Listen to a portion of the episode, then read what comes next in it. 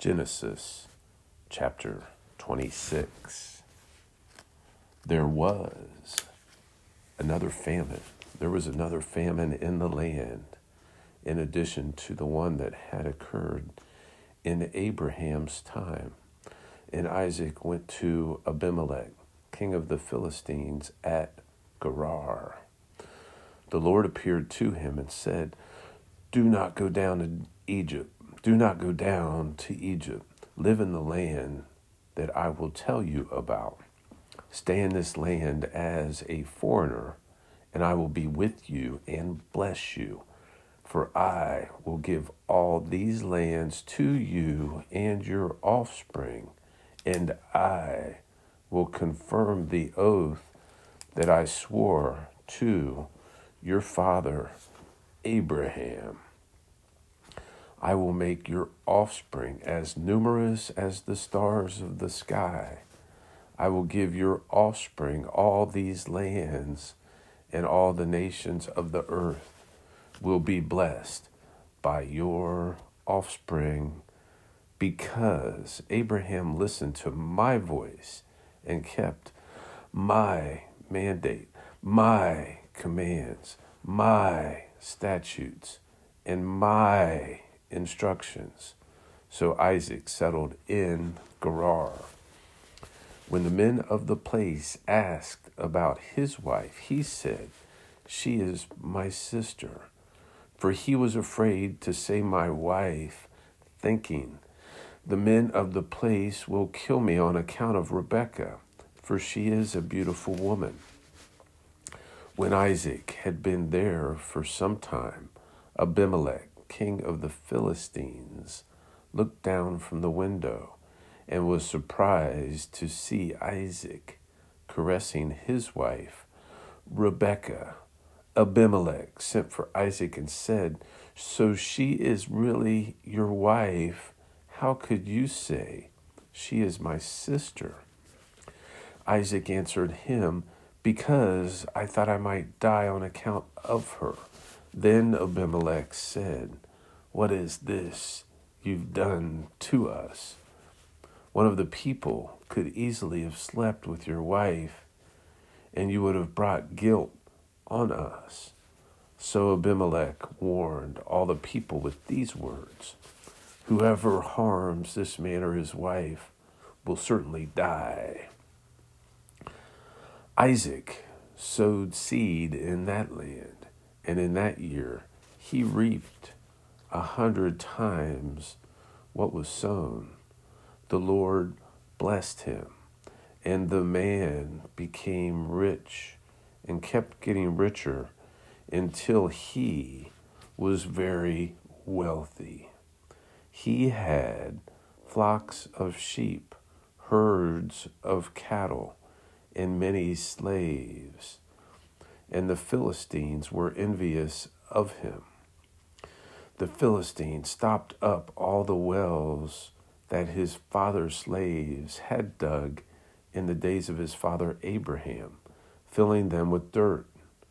And Abimelech said to Isaac, Leave us, for you are much too powerful for us. So Isaac left there camped in the valley of Gerar and lived there. Isaac reopened the water wells that had been dug in the days of his father Abraham, and that the Philistines had stopped up after Abraham died. He gave them the same names his father had given them. Then Isaac's slaves dug in the valley and found a well of spring water there. But the herdsmen of Gerar quarreled with Isaac's herdsmen and said, The water is ours. So he named the well Quarrel, because they quarreled with him. Then they dug another well and quarreled over that one also. So he named it hostility. He moved from there and dug another, and they did not quarrel over it.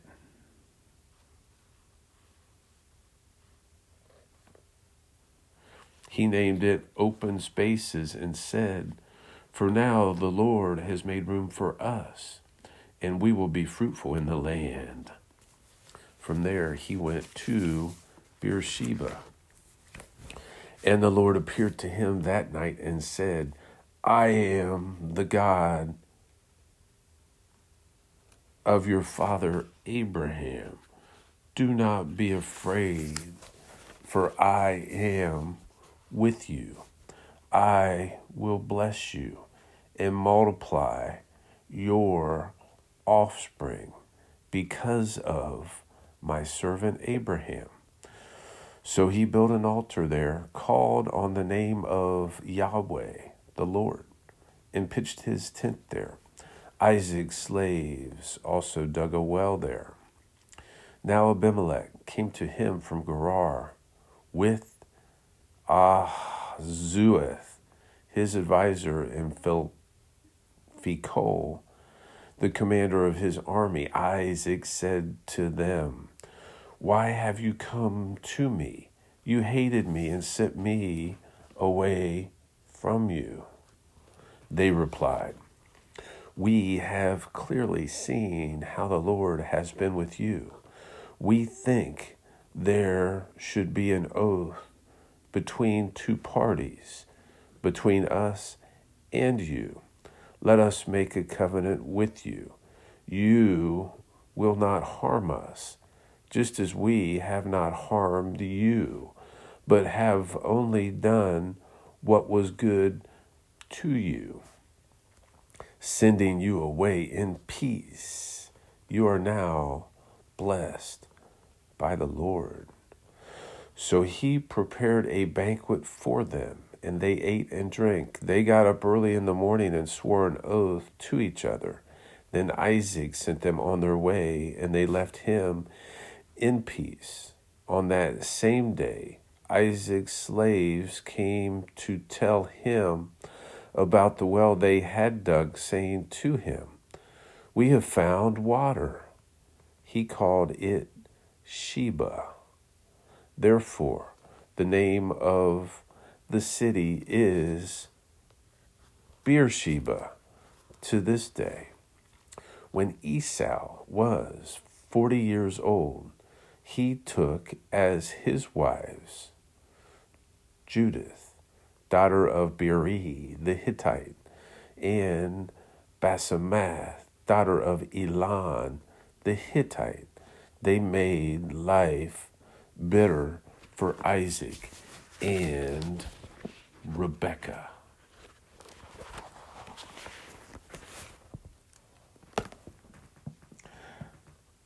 Matthew chapter 25.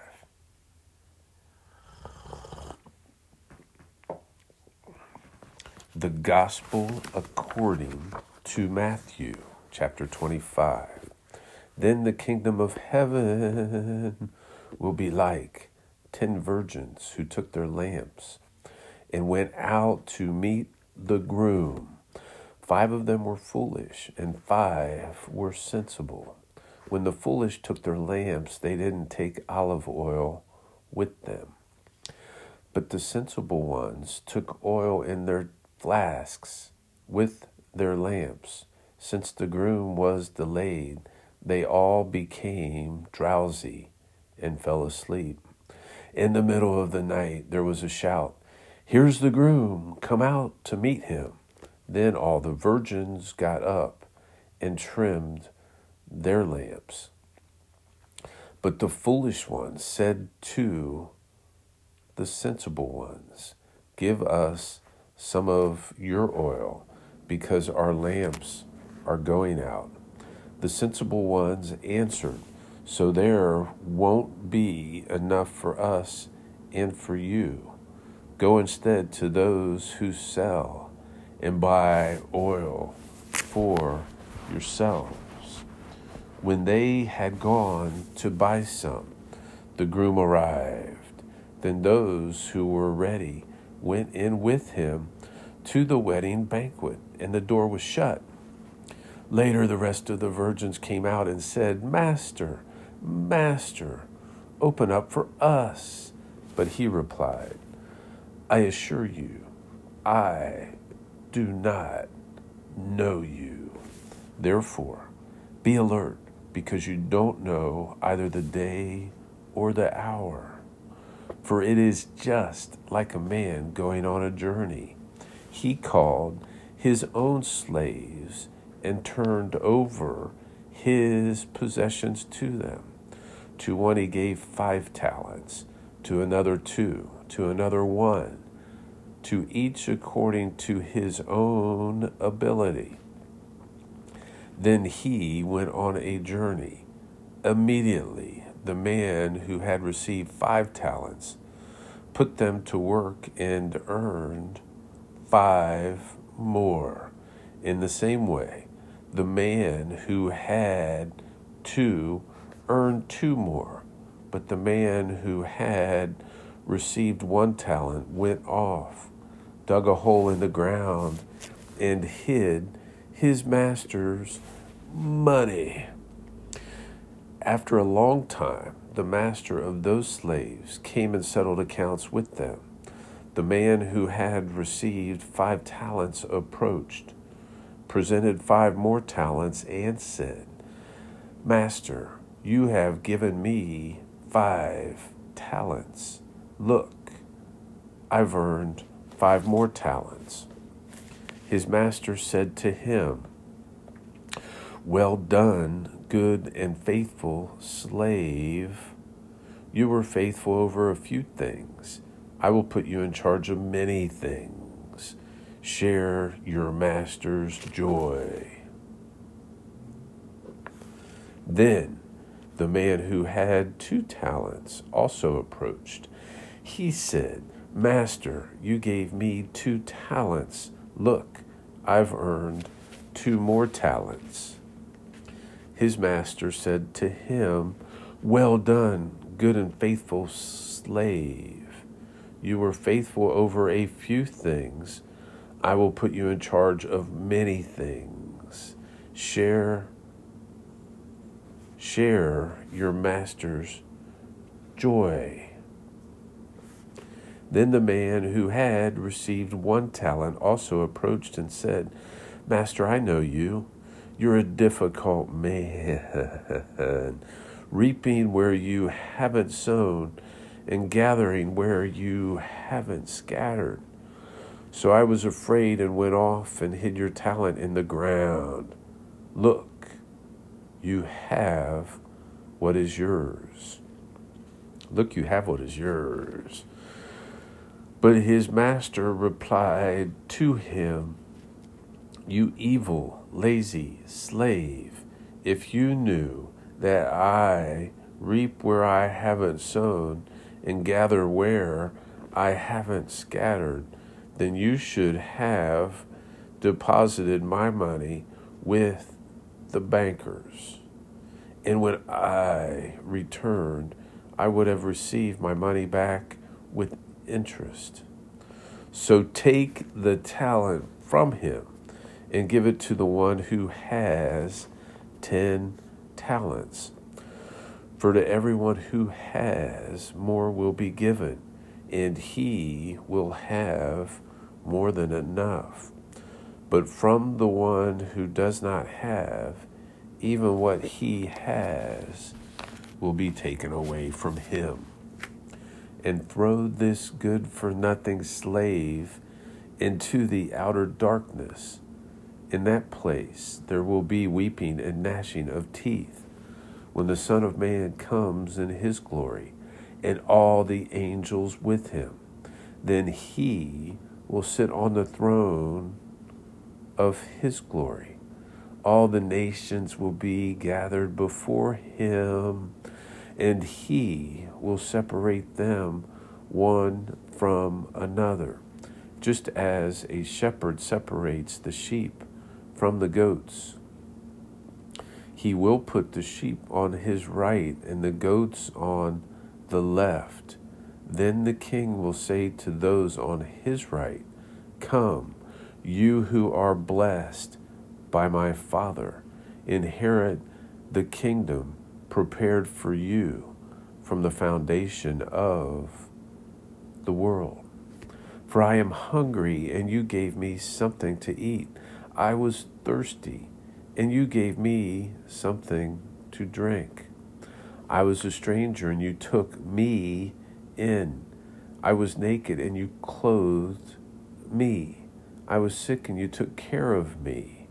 I was in prison, and you visited me. Then the righteous will answer him, Lord, when did we see you hungry and feed you? Or thirsty and give you something to drink?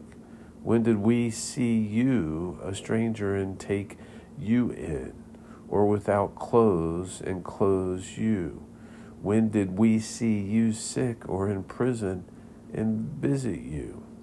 And the king will answer them I assure you, whatever you did for one of the least of these brothers of mine, you did for me. Then he will also say to those on the left, Depart from me, you who are cursed, into the eternal fire prepared for the devil and his angels and his angels. For I was hungry, and you gave me nothing to eat.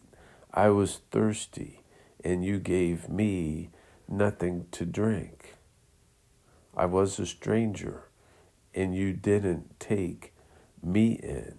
I was naked, and you didn't clothe me sick and in prison,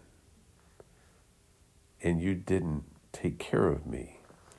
Then they too will answer, Lord, when did we see you hungry or thirsty or a stranger or without clothes or sick or in prison and not help you? Then he will answer them I assure you, whatever you did not do for one of the least of these, you did not do for me either. And, and they will go away into eternal punishment, but the righteous into eternal life.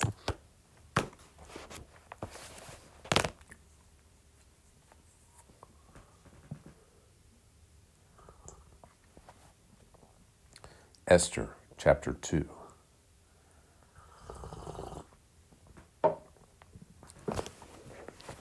Esther chapter 2. Sometime later, when King ah Ahasuerus' rage had cooled down, he remembered Vashti, what she had done, and what was decided against her the king's personal attendants suggested. Let a search be made for beautiful young women for the king. Let the king appoint commissioners in each province of his kingdom, so that they may assemble all the beautiful young women to the harem at the fortress of Susa put them under the care of Hegai, the king's eunuch, who is in charge of the women, and give them the required beauty treatments. Then the young woman who pleases then the young woman who pleases the king will become queen instead of Vashti. This suggestion pleased the king, and he did accordingly. In the fortress of Susa, there was a Jewish man named Mordecai, son of Jair, son of Shimei, son of Kish, a Benjamite. He had been taken into exile from Jerusalem with the other captives when King Nebuchadnezzar of Babylon took King Jeconiah of Judah into exile. Mordecai was the legal guardian of his cousin Hadassah because she didn't have a father or mother. The young woman had a beautiful figure and was extremely good looking. When her father and mother died, Mordecai had adopted her as his own daughter. When the king's command in and edict became public knowledge, many young women gathered at the fortress of Susa under Hegai's care. Esther was also taken to the palace and placed under the care of Hegai, who was in charge of the women. The young woman pleased him and gained his favor so that he accelerated the process of the beauty treatments and the special diet that she received. He assigned seven handpicked female servants to her from the palace and transferred her and her servants to the harem's best quarters. Esther did not reveal her ethnic background or her birthplace because Mordecai had ordered her not to. Every day, Mordecai took a walk in front of the harem's court to learn how Esther was doing and to see what was happening to her. During the year before each young woman's turn to go to King Ahasuerus, the harem regulation required her to receive beauty treatments with oil of myrrh for six months, and then with perfumes and cosmetics for another six months. When the young woman would go to the king, she was given whatever she requested to take with her from the harem to the palace. She would go in the evening and in the morning she would return to a second harem under the supervision of Shash Gaz, the king's eunuch in charge of the concubines. She never went into the king again unless he desired her and summoned her by name. Esther was the daughter of Abihail, the uncle of Mordecai who had adopted her as her own daughter. When her turn came to go to the king, she did not ask for anything except what Hegai, the king's trusted official in charge of the harem, suggested.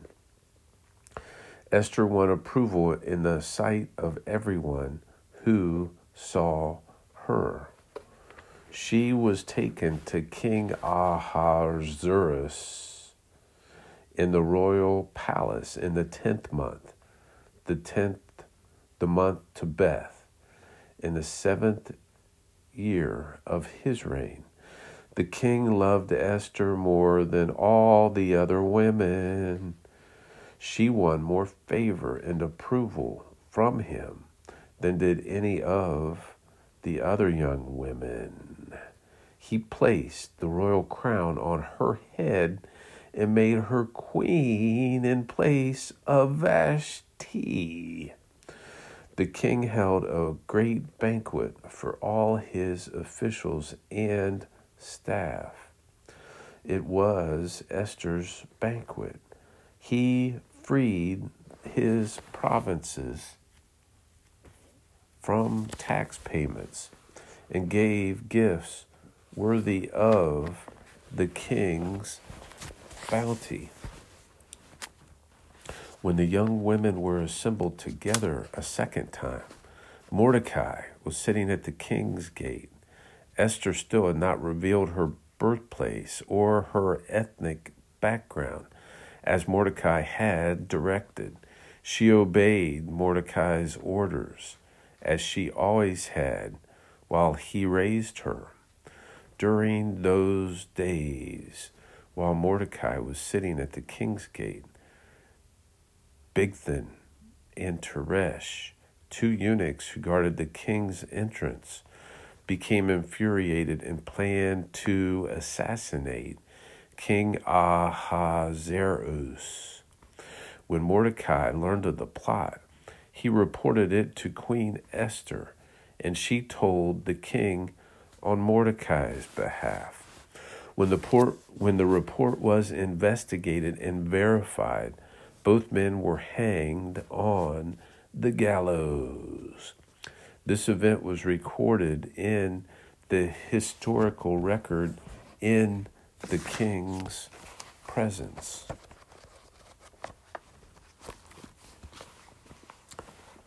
The book of Acts, chapter 25.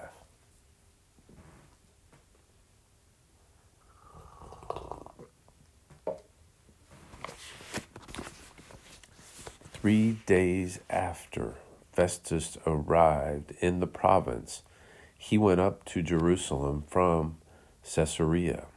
Then the chief priests and the leaders of the Jews presented their case against Paul to him, and they appealed, asking him to do a favor against Paul, that he might summon him to Jerusalem they were, were they were preparing an ambush along the road to kill him. However, Festus answered that Paul should be kept at Caesarea and that he himself was about to go there shortly. Therefore, he said, let the men of authority among you go down with me and accuse him if there is any wrong in this man. When he had spent not more than eight or eight or ten days among them, he went down to Caesarea. The next day, seated at the judge's bench, he commanded Paul to be brought in. When he arrived, the Jews had come down from Jerusalem, stood around him, and brought many serious charges that they were not able to prove, while Paul made the defense that neither against the Jewish law, nor against the temple, nor against Caesar have I sinned at all. Then Festus, wanting to do a favor for the Jews, replied to Paul, Are you willing to go up to Jerusalem, there to be tried before me on these charges? But Paul said, I am standing at Caesar's tribunal where I ought to be tried. I have done no wrong to the Jews, as even you can see very well.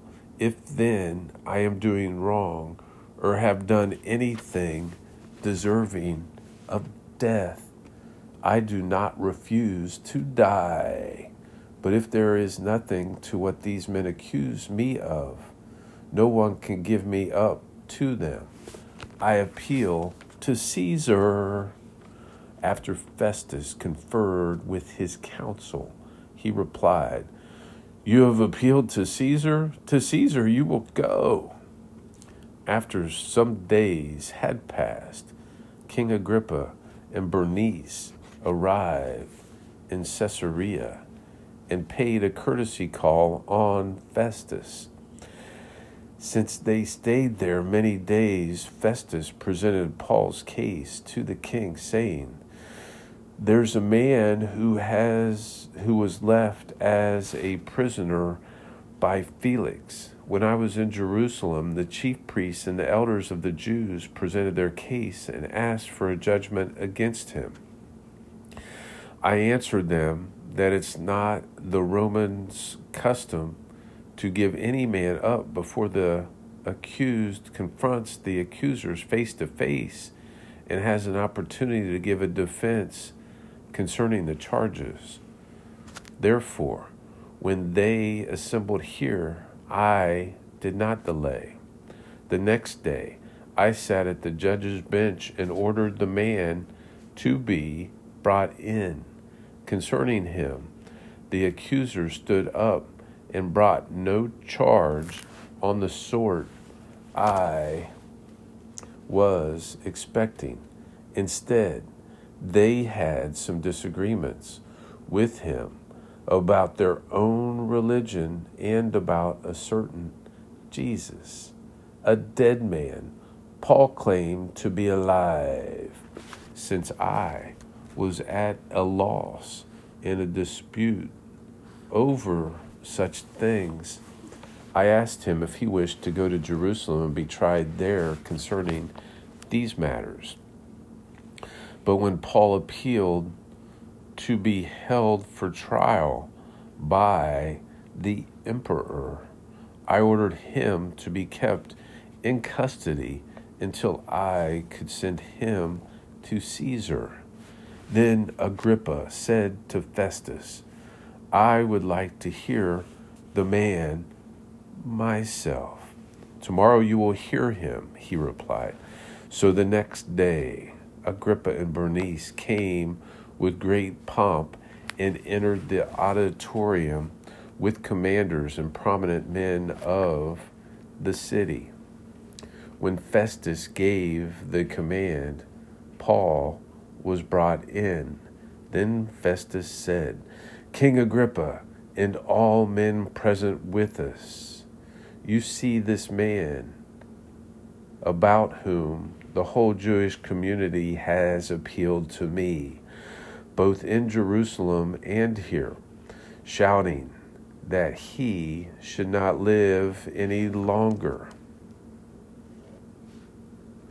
Now I realized that he had done, now I realized that he had not done anything deserving of death. But when he himself appealed to the emperor, I decided to send him. I have nothing definite to write to my Lord about him. Therefore, I have brought him before all of you, and especially before you, King Agrippa, so that after this examination is over, I may have something to write. For it seems unreasonable to me to send a prisoner and not to indicate the charges against him.